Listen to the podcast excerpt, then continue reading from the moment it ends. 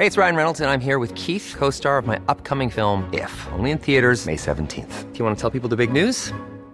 All right, I'll do. Sign up now and you'll get unlimited for $15 a month in six months of Paramount Plus Essential Plan on us. Mintmobile.com slash switch.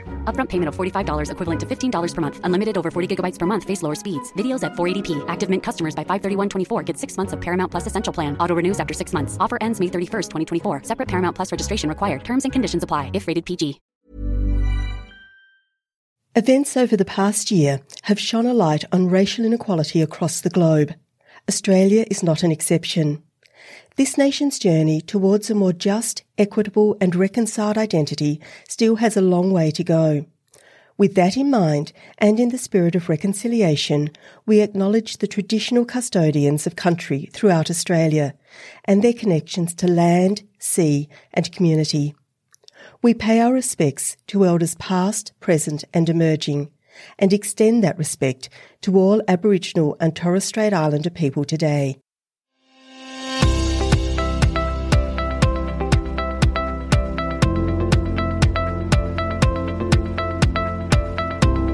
Watching the 26th Conference of the Parties in Glasgow from a distance has offered many of us mixed experience. It's been great to see commitments including more ambitious emissions reduction targets, addressing deforestation and methane emissions. And we've seen just in recent time the importance of language. The mere mention of the word coal represents change. But the complexity of addressing global and local challenges of climate change remains significant. From the financial implications and funding, adequate support for loss and damage, adaptation of investment, and the influence of the fossil fuel industry in the negotiation process, there are many challenges ahead. The Australian government approach to climate change action remains somewhat of a textbook example of a country that can do better. And so while we make compromises on our climate action, the central question is our human future. What lies ahead if our actions are insufficient to prevent catastrophic change? Welcome to Policy Forum Pod. My name is Arnagretta Hunter. I'm a cardiologist and the Human Futures Fellow from the College of Health and Medicine at the Australian National University. This episode of Policy Forum Pod is produced by policyforum.net. We're part of the Crawford School of Public Policy. And of course, the Crawford School is the Asia Pacific's leading graduate policy school. You can check out the short courses and degree programs that are available through Crawford at crawford.anu.edu.au slash study. I'm delighted to be joined again by my co host, Sharon Bessell. Sharon, how are you? Hi, Arnagretta. It's great to be here with you.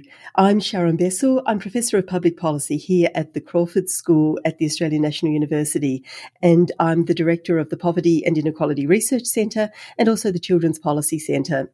Arnagretta, I am really looking forward to this conversation today. Sharon, I'm sure that, like me, many of our listeners and yourself will have been following the uh, information coming out of COP26 with great interest. Uh, it does strike me that it's been quite a mixed bag, and it's so good today to be joined by experts in the field who will help us pull apart, I think, the most important points from that meeting. Uh, we should mention again that we're recording remotely. We're still not quite back in the studio at ANU. Um, and so it brings with us some unique challenges. And we know particularly that the audio quality is often not quite what it was. And that we have the odd visitor or audio sound, including our local animals and pets and traffic. Yeah, we've had your chickens, Arnagretta. I can hear my dogs barking in the background, so we might have a puppy intervention today, but but let's hope the sound quality isn't too bad. Absolutely, and hopefully we're back in the studio maybe next year. I do hope so. It will be nice to be in the studio together and to get to talk to people face to face in real life. Mm, absolutely. So, Sharon, would you like to introduce our guests for today? Yeah, I would love to. We have two amazing guests with us today. And, you know, Arnagretta, as I was thinking about this, this episode and the conversation we're about to have, one of the images from COP26 that stays with me and will stay with me for a long time, I think, is the minister from Tuvalu standing thigh deep in water, delivering his address and signifying the extent of the threat that climate change represents for Pacific Island nations. And we have with us today Siobhan McDonnell. Our regular listeners will remember hearing from Siobhan just before the start of COP26. She was in Glasgow as part of the delegation from Fiji, and I'm really looking forward to hearing Siobhan's insights into what happened during the negotiations. Siobhan is a senior lecturer here at the Crawford School. She's currently the chief investigator for an Australian Research Council funded project, a, a, discovery project on climate change and gender in the Pacific, which is running from 2018 to 2023. Siobhan has previously held the role from 2019 to 2020 as Vanuatu's lead negotiator at international fora for climate change and regional political issues.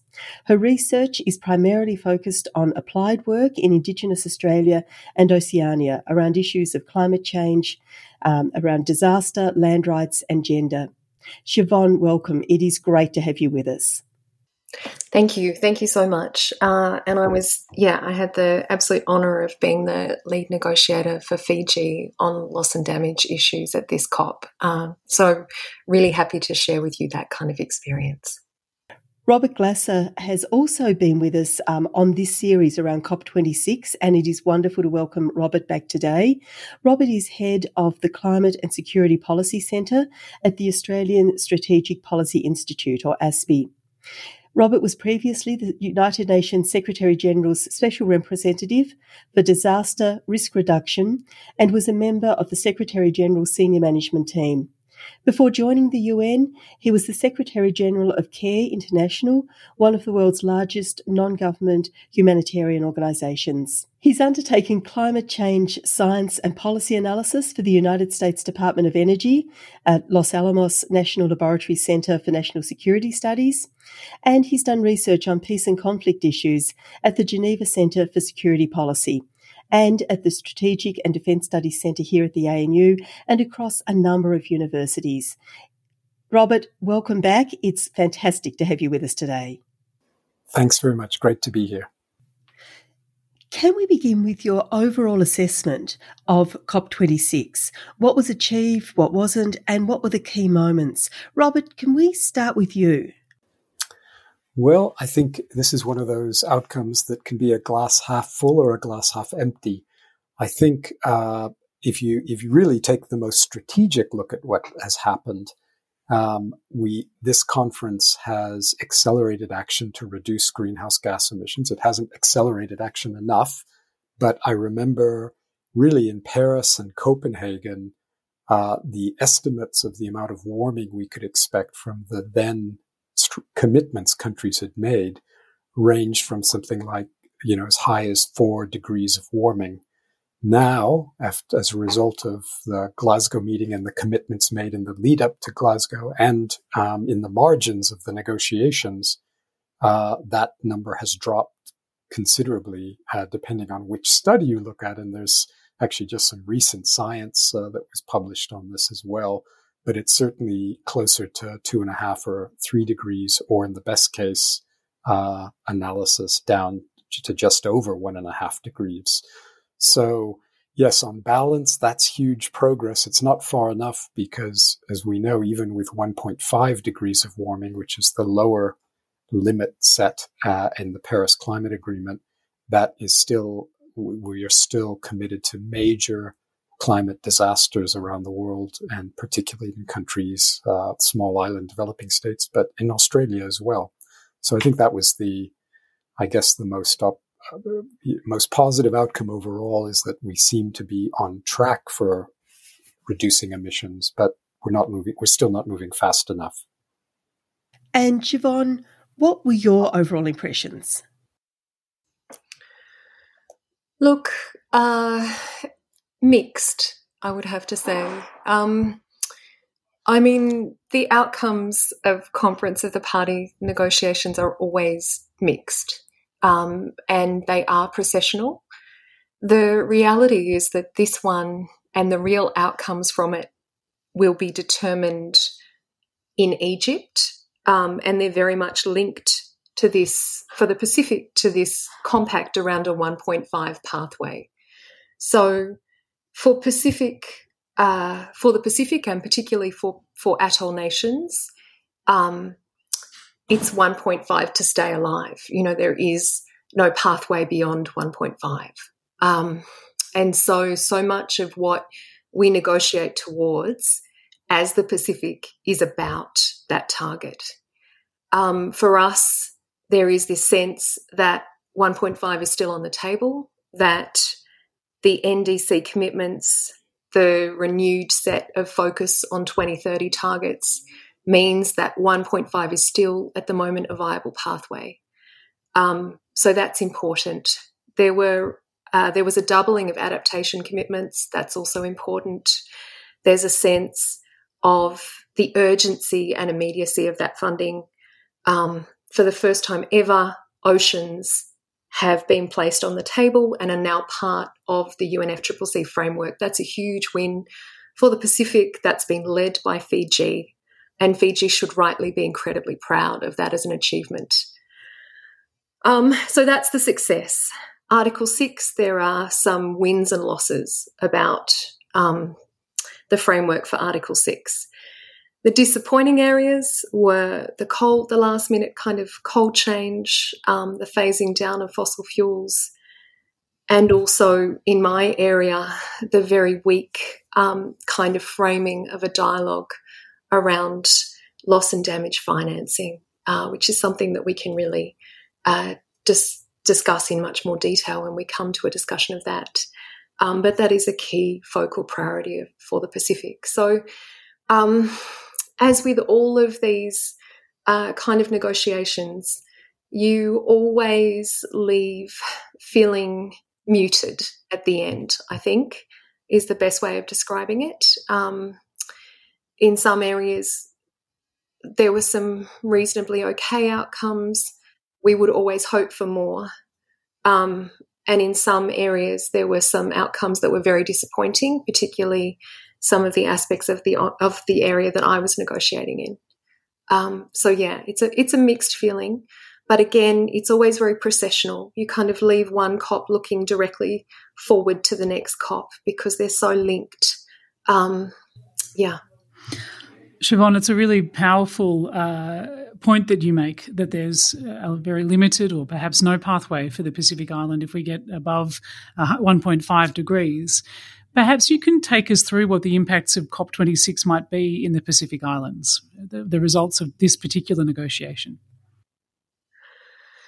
So, I mean, I think I think one of the really important things to think around is just how the kind of Herculean nature of the effort that went on. Um, uh, very early on, the Fijian Prime Minister sent out a text message just describing the fact that Pacific negotiators were outnumbered 12 to 1 by fossil fuel uh, fossil fuel lobbyists. And and that's the kind of representation that we're talking about. Um, so the pacific as i mentioned before we left was even less represented than usual. Um, it was a thin spread. The leadership worked night and day. The negotiators worked night and day to really get those very important kind of theme messages from the Pacific across. So that meant that not only did I negotiate for 16, 18 hours, but then the leadership from Fiji, from the Marshall Islands, from Tuvalu went and worked through all of the leadership circles.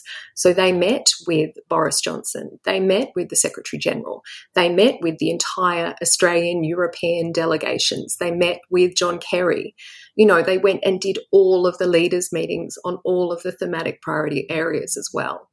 So the Pacific plays so far above its weight in these in these areas, and they're playing that hard because these matters are so vitally important. Um, and people carry with them the weight of that responsibility when they step into the space of COP and they return now to their home countries needing to describe what it is that they've done. Um, and go back to their day jobs where they work in the Ministry of Climate Change or Environment or, you know, take up all of these everyday roles. So it's this incredibly discreet period of three weeks of their life. And then they go back to having to do the work of of those, you know, of those ministerial positions or the positions that they sit in for the rest of the year, actually doing the nuts and bolts of all of this every day, having to work through what resettling communities might look like, having to work through um, sea level rise and the issues that are being faced day to day, having to work through what the implications of cyclones mean and disaster relief. So people are so acutely aware of, of those policy issues in their day to day lived reality. And sometimes there's a frustration in the context that I work in, in the negotiation forum, because the negotiation forum is um, is so it's so uh, diplomatic. You know, it's so um, text based and it's so um, restrained that you can't really speak from that lived experience. You're actually negotiating over text most of the time. Um, so there's a disconnect often between people's very deep embodied lived experience and what's happening in those rooms as well. Robert, Siobhan described the conferences of the parties as processional, with each one linked to the past and to the future. But this conference was billed as extraordinary, as our last chance for change as we stand on the precipice of climate change. In the end, how different was it from past conferences? Yeah, I think uh, as uh, Secretary General Antonio Guterres said in the lead up to the meeting, this is a code red when, when the IPCC released its latest report on climate impacts. This is a code red for the planet. Uh, and that sense of urgency was really critical because uh, because the climate is continuing to warm. It's warmed beyond one degree already, 1.2 degrees already. Um, and if you look at the way the climate works, there's enormous inertia in the system. So even if tomorrow every car, every factory stopped producing greenhouse gases, the climate will continue to warm for decades on the basis of the emissions emitted over previous decades.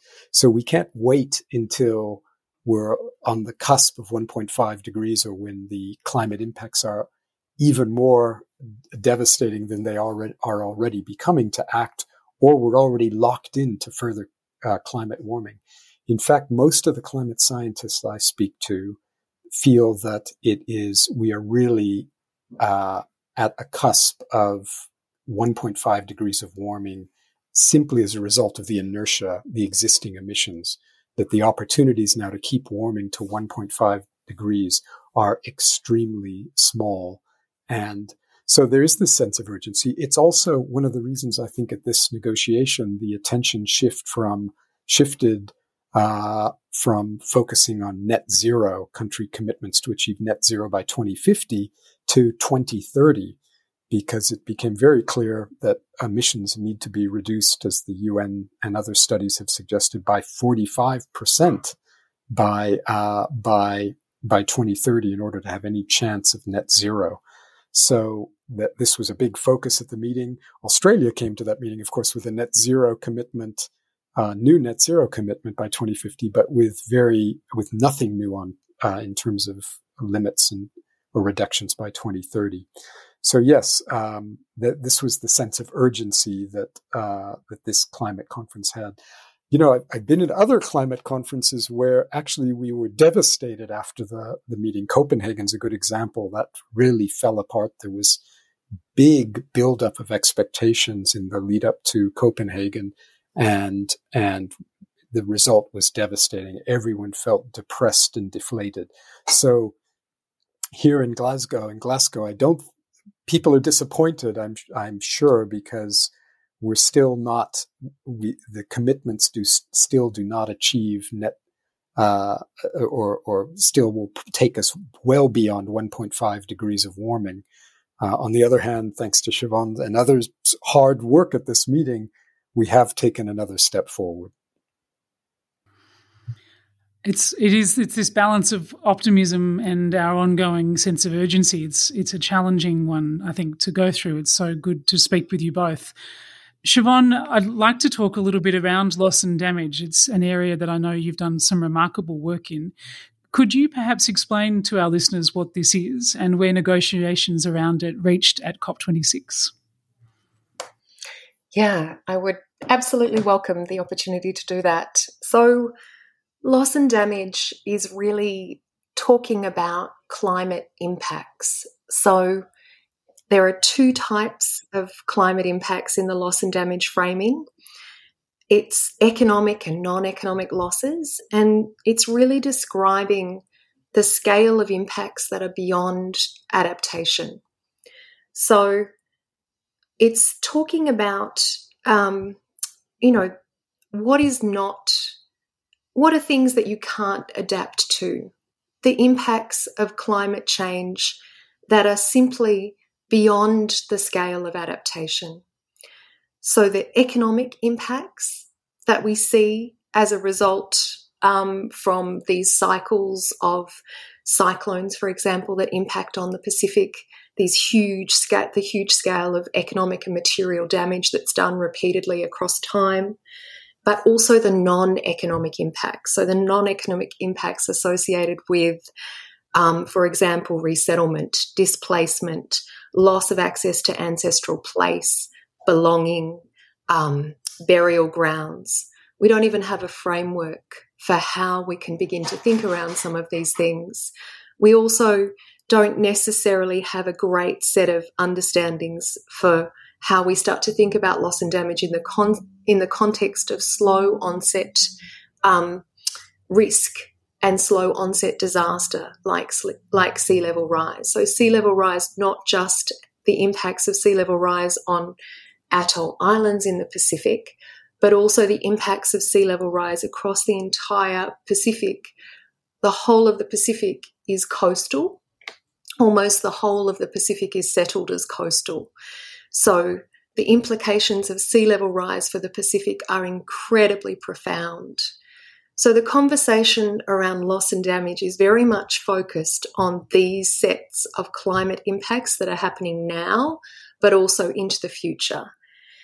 And there's two parts to the conversation. One is the operationalization of what we call the Santiago network because we built it in Madrid, um, which is saying we need technical assistance on the ground now in climate vulnerable countries to really assess these loss of damage impacts and start to provide operational assistance on the ground in a variety of forms. That's the Santiago network.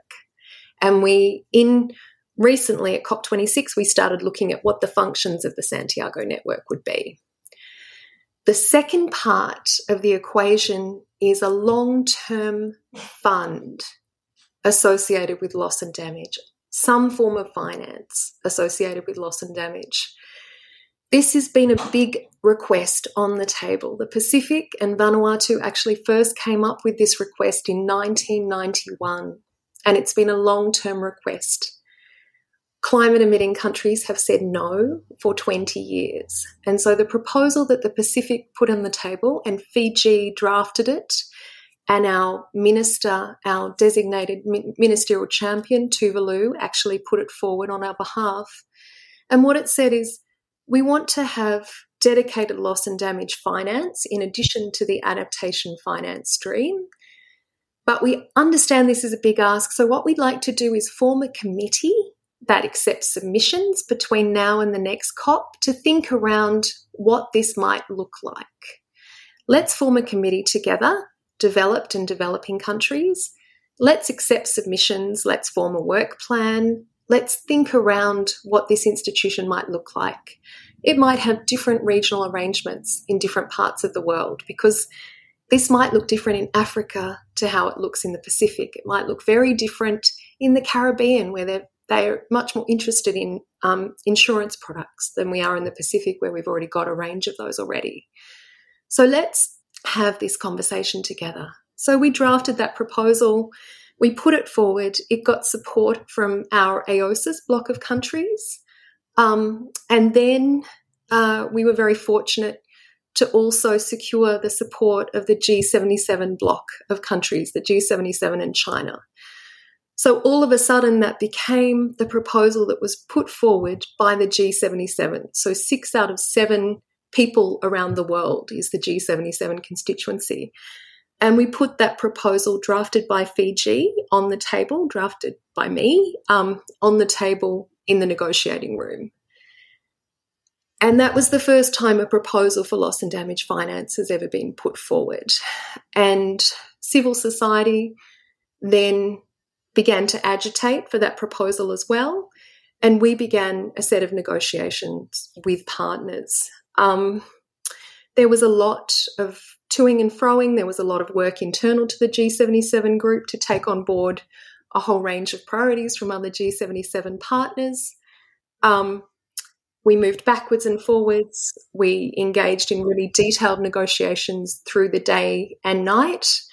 A lot of partners engaged in those negotiations, including Australia, including New Zealand, including the EU, including the UK.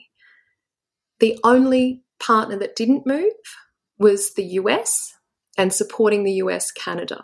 So we could not move the US and Canada to engage in this conversation but we essentially could reach agreement with everybody else in the room, the other 142 countries.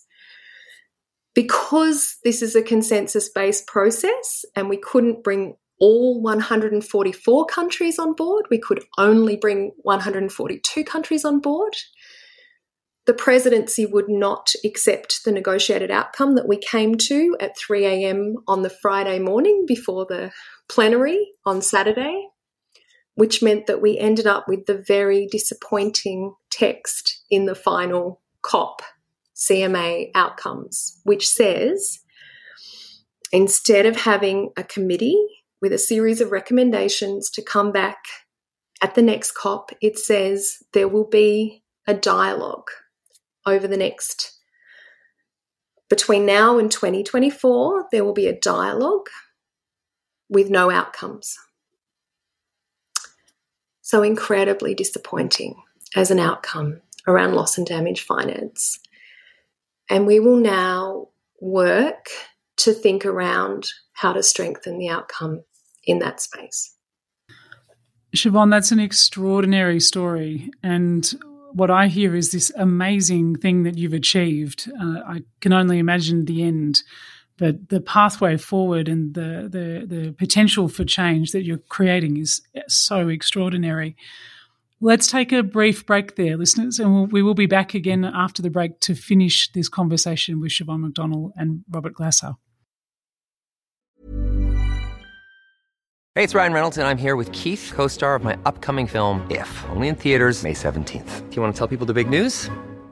All right, I'll do it. Sign up now and you'll get unlimited for $15 a month in six months of Paramount Plus Essential Plan on us. Mintmobile.com slash switch. Upfront payment of $45 equivalent to $15 per month. Unlimited over 40 gigabytes per month. Face lower speeds. Videos at 480p. Active Mint customers by 531.24 get six months of Paramount Plus Essential Plan. Auto renews after six months. Offer ends May 31st, 2024. Separate Paramount Plus registration required. Terms and conditions apply if rated PG. Around the world, democracies are in crisis. Leaders have become followers. Populists offer glib solutions to complex problems, and people search for answers. Block out the noise. Each week on Democracy Sausage, we go deeper to bring you insights from leading scholars, journalists, and commentators to help you make sense of the world. I'm Mark Kenny from the Australian National University. Join me at the Democracy Sausage Hot Plate every Monday and Thursday. Welcome back. We're here with Siobhan McDonnell and Robert Glasser talking about COP26 and what might come next. Siobhan, before the break, you were describing to us the quite devastating outcome on the loss and damages negotiations and your role in bringing about those negotiations and progressing them to the point you did is remarkable. And as I hear you talk and hear Pacific Islanders talk about what might be lost from climate change, the extent of that loss is overwhelming. Belonging, connection, ancestral lands, burial places, these things that mean so much. Siobhan, when you are negotiating, does the power and the emotion of what might be lost impact on others and shape their behaviours and what it is they're saying? Or does it just wash over them as political interests play out? It's very hard to answer that question. Um, I negotiating rooms are very strange places. Um, it's it's hard for me to describe exactly what it's like for your listeners. I mean, I I went to Glasgow and one of our other very lovely colleagues at ANU, who I won't name, said, "Oh, you're going to my home city. Enjoy. It's going to be amazing." And I didn't I didn't have the heart to convey to her that I wasn't going to see Glasgow. Like when I go to these spaces, I am in a convention center 18 hours a day. Like I leave in the dark and I come home in the dark. And my whole experience of Glasgow is um, a train trip there and a train trip back again in cold or drizzly rain in the dark. So the whole space is artificial. You're locked in these rooms with people in and out of rooms for days and nights on end. Often negotiation sessions start at 10:30 p.m. at night. Sometimes they clear the room and let you do informal negotiations that begin at 2 a.m. Um, and you essentially are engaging through text. So you have, at the end of the day, if you look at the loss and damage section in the COP and CMA decisions, you'll see that there's like maybe two pages of text. But that was, you know, two weeks of, of our lives negotiating that. So it's very hard to describe the amount of time and energy that goes on working through text. People are not able to convey the depth of the experiences of the places that they carry with them or the what it is that they're arguing for or um, and and when that happens so the moment where the G77 presented our proposal around loss and damage financing. This room full of G77 ministers. So the two ministers from the Pacific, one minister from the Caribbean, the minister from Latin America, the minister from Africa, you know, spoke one after the other about why this was so important. One after another, after another, after another. And America just said, no. And Canada said no. And at that point in time, New Zealand said no, right? So the capacity, I mean, you can go back and look at my text messages from that moment because I was texting out what the ministers were saying. And it was this incredibly powerful call from the global south around how important this is and how impacted countries are globally, ministers, political leaders talking from the heart about what they know of the experiences in their countries. And the response was no, or we already give funding, or why do you just ask for more funding, or how can you put this on the table now? This is the second week of negotiations. This is unacceptable. So there's not always empathy in the room. There's not always empathy and understanding. There is, it's sometimes difficult to find that. It's easier in smaller scale bilaterals, but sometimes the framing of those broader conversations, it can be very hard. And then I know from the perspective of the G77 negotiators, they were extremely un- upset, like personally aggrieved by how their ministers had been treated in that meeting.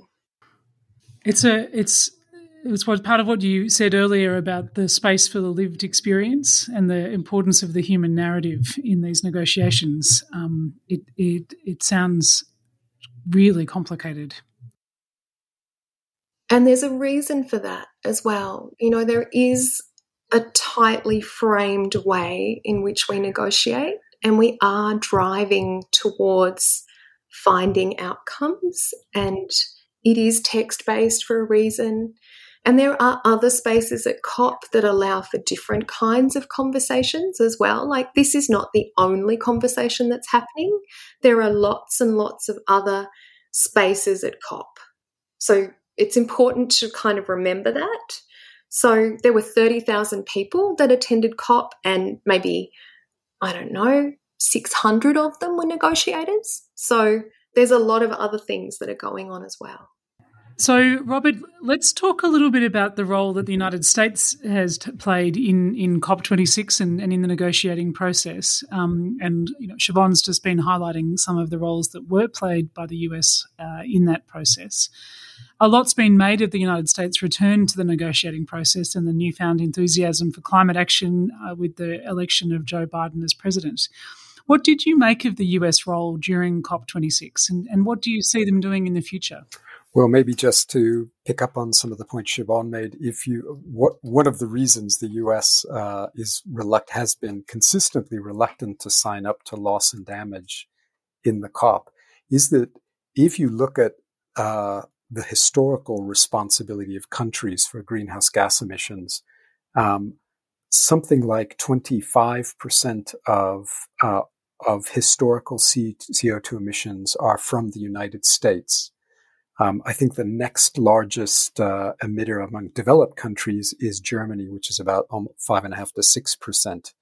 So, uh, I, you know, this concern by the U.S., in, in, spite of having Joe Biden as the president now, who's uh, re-engaged the United States in the in the Paris climate pro- process, in spite of the fact that Biden, uh, Biden has increased the U.S.'s commitment, 2030 commitment significantly, um, and contributed funding to uh, additional funding to help less developed countries adapt and uh, transition from adapt to climate change and transition from fossil fuels.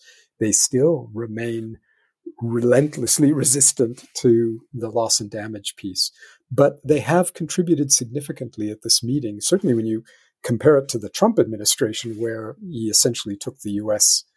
fortunately temporarily out of the Paris process, um, and and the Biden has been, and John Kerry in particular, has been really active in the lead up to the COP, lobbying countries, including Australia, to increase its level of ambition. Um, and you know the the comment that meant, referred to earlier from some developed countries. That why do you want more funding? We're already uh, giving you significant amounts of money to deal with climate change. Of course, is not actually correct because one of the quo, uh, prid pro quos for developing countries to sign up to even join the Paris process was a commitment from uh, wealthy nations to mobilize $100 billion a year by 2020 and through 2025 to help countries adapt, uh, uh, developing countries adapt to climate change.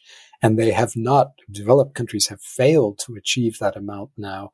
They failed at this meeting to do that as well, although there's some increased commitments made over um, in the years ahead uh, at this at, at the COP. So I think the U.S. has played a useful role. I, it's clearly been working closely with India. We haven't really talked about India's really phenomenal commitment they made at this meeting. Really interesting short-term pledges. Uh, um, uh, they've certainly been lobbying China. It was great to see uh, Kerry with his uh, Chinese counterpart walk back into the the room with his arm with their arms around each other, at least his arm around uh, his Chinese counterpart, trying sending a message anyway that uh, it's possible to cooperate on climate change even when there's some other quite uh, thorny problems in the, the bilateral relationship. So yeah, I think the U.S. has made has has certainly improved its position, but as Siobhan has very vividly pointed out on loss and damage, uh, it has has still reluctant to engage. And often, what I've seen, I don't know if you saw this, Siobhan, uh, in Glasgow, is that sometimes country other countries knowing that another one of their fellow countries is is going to uh, object to something, feel more comfortable than coming out in favor of it and getting the kudos that goes along with that without actually having to implement it. Uh, confident in the knowledge that it's going to be vetoed by a country like the United States. So yeah, a bit disappointing in that respect. Siobhan, I wanted to ask you about the position Australia took. Australia announced a commitment to net zero by 2050 ahead of the conference, but the government has been steadfast in saying that the 2030 targets, regarded by many experts as wholly inadequate, will remain as is. How was Australia's position received by Pacific Island nations in particular, and indeed by the rest of the parties at the conference? So I think, um, you know, the sense was that Australia was really dragged to the net zero by 2050 uh, commitment, but that that was welcomed. Uh, and yet, Pacific Island countries, uh, the Fiji Prime Minister, for example, said, Show us what the plan to get there looks like. um, show us what the 2030 commitment looks like. Um, and that very much becomes, you know, the crucial focus for a lot of this set of discussions. So I think um, there's a sense that Australia is still very much lagging in terms of its climate change commitments. Um, and there's a real need to keep to signal clearly to the region, particularly given how important climate change security issues are across the region um, and how prominent these threats are, particularly across the region. So um, the leadership, you know, went and spoke repeatedly to the Australian leadership. They spoke about all of these issues. They saw them um, directly on, you know, nationally determined commitments, but also on 1.5. They saw them directly on on loss and damage financing repeatedly. Um, so, you know, the Australian government can be under no illusions about how clear these priorities are for the Pacific. Um, I mean, I think, you know, because I work across these regional issues as well, I think, you know, I know that Marise Payne is about to head to Palau to have a discussion around the Pacific Island Forum. But Australia's kidding itself if it thinks that its regional priorities can't um, you know, will go ahead without climate change being front and center on the agenda, um, because this is where it's at for the Pacific. There are very few things that matter as much as this. And even um, in the context of COVID, the Pacific leadership have said climate change is still our number one concern. Really important message there um, for anybody listening. I could speak to Robert and Siobhan for many hours. It's been so remarkable listening to the, the reflections that the two of you have, and particularly listening, Siobhan, to your experience negotiating. But we are going to draw this uh, conversation to a close, and we might finish just by looking toward the future. COP27 will be held, of course, in November 2022 in Egypt. And what, we're wondering what your number one piece of advice for policymakers might be about what needs to happen across the next 12 months to ensure that that COP27 is a success. And, and perhaps if you if you want to give a quick answer to the question about whether this COP process is our best way forward, Robert. Hmm. Well, uh, I think the most urgent issue is uh, heightened ambition for 2030, and uh, I think many countries have signed up to do that. Australia, the, our government has said that that they, that uh, we won't be increasing our ambition, although we supported that uh, outcome at the COP. Um, by 2030, I think Labor in the election will be coming to the elections with a more ambitious 2030 target. Uh, so I think uh, I think that is the really key issue. We have to start making deep cuts rapidly I think that will also be helped along, sadly, by bigger, more and uh, and uh, and more severe disasters triggered by climate. Because at over one degree, we're already seeing the frequency and severity of these events increasing non-linearly, and I think that will generate uh, greater ambition in and of itself. It will change the politics. And finally, just highlight the the role of the private sector with the price of renewables plummeting, that is also going to accelerate the transformation faster than I think people realize. Mm. Great to hear. Siobhan, what are your thoughts for the next 12 months? Where do we need to focus our attention? So it's absolute for Australia. It's absolutely a 2030 commitment. Um, for Australia, we have to have a serious um, and engaged just transitions conversation, which I think is something that we haven't been prepared to have across both sides of the political spectrum. What does that look like? What does it actually look like? Um, and I think um, keeping in mind that 2030 focus for the Pacific, it's about a pathway to 1.5. And in my space of loss and damage, um, a loss and damage finance facility is an inevitability. So um, you know, I would urge our broader partners to to get on board with that as soon as possible, um, because change is a coming. They're my thoughts. what a great place to leave it. Thank you so much for your time, Siobhan and Robert. It's been an extraordinary conversation, and I know one that I'll listen to many times over the months ahead. Uh, thank you very much for sharing your wisdom and perspective. Thanks, colleagues. Thank you. Arnagretta, that was an incredibly powerful conversation. Some of the comments that Siobhan in particular made about the experience of being in the negotiating room are going to stay with me for a very long time.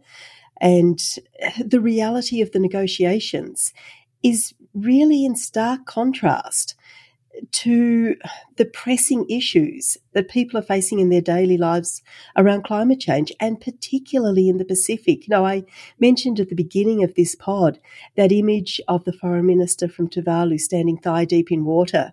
I think of that image and I think about, you know, for example, the poetry of Kathy Jetnil Kingener, who does this incredibly emotional, powerful poetry about what will be lost through climate change. And then I contrast that with the cold, hard negotiation that Siobhan was talking about and the refusal of some countries to recognize what is being lost. And I'm staggered. Hmm. No, the the that that was a remarkable theme to come through today's conversation, um, and I have to say, listening to Robert and listening to Siobhan really helps me to unpack both the successes that we should acknowledge from the COP26 process, as well as the really significant areas for us all to pay more attention in the 12 months and the many years ahead as we continue to to really work on climate change and on the impacts that we all see and feel in our lives. But it's a disconnect between technical legal language and negotiations where words matter uh, with the, the narrative, with the lived experience, with the stories that we, all the listeners for this podcast, will have experienced in their own lives, the extreme weather events, the changes in environment around us, and how we can marry that narrative of the human experience with the technical language and the, the procedural approaches that we really need to see real action. It, it's a very important contrast, I think, and I suspect it'll be one that we'll explore further. Yeah, it really is fascinating. And Arnagretta, I think both you and I have been in those international meetings where that very technical language is used. And when you're in the midst of it, you, you kind of understand that it's needed and that this is in many ways a very technical process. It's a very political process. And the negotiators are there to represent the point of view of their governments. And so at a, a cognitive level, one understands that. But at an emotional level and at a human level, you know, hearing those comments that Siobhan made and hearing the emotion in her voice, I think it's fair to say, really does highlight that disconnect that you talk about. So I think this is something we need to come back to. And I think about our, our hashtag of value caring. And, you know, it, it occurs to me that what is missing from these kinds of negotiations is the power that caring brings and the humanity that caring brings. Absolutely. Yep.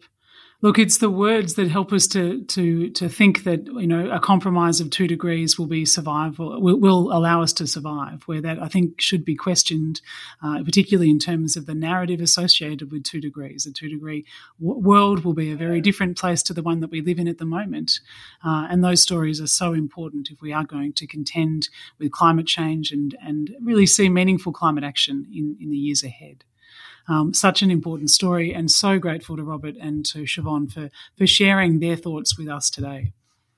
Yeah, they were both remarkable, and um, yeah, also very grateful to them. And I think it would be fantastic to have them back into 2022, Arnagretta, in the lead up to COP27 in, in Egypt, um, to hear their thoughts on, on how things are progressing and what we need to achieve at the next COP.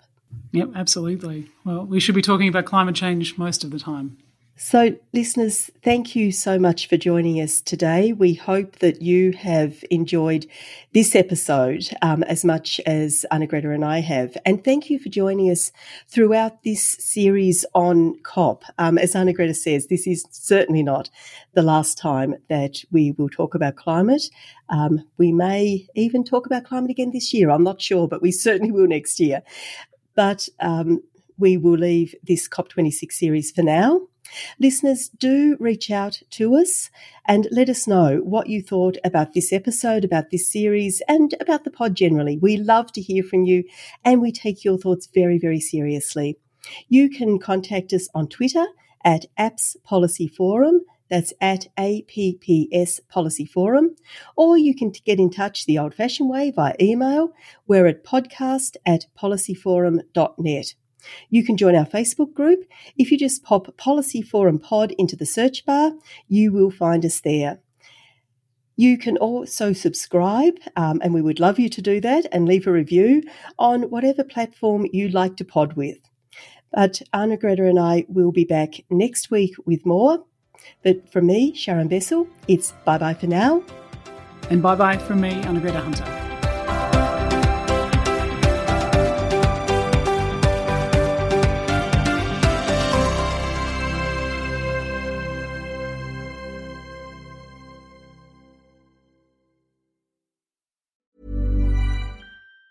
Planning for your next trip? Elevate your travel style with Quince. Quince has all the jet setting essentials you'll want for your next getaway, like European linen, premium luggage options, buttery soft Italian leather bags, and so much more. And it's all priced at 50 to 80% less than similar brands. Plus, Quince only works with factories that use safe and ethical manufacturing practices. Pack your bags with high-quality essentials you'll be wearing for vacations to come with Quince. Go to quince.com slash trip for free shipping and 365-day returns.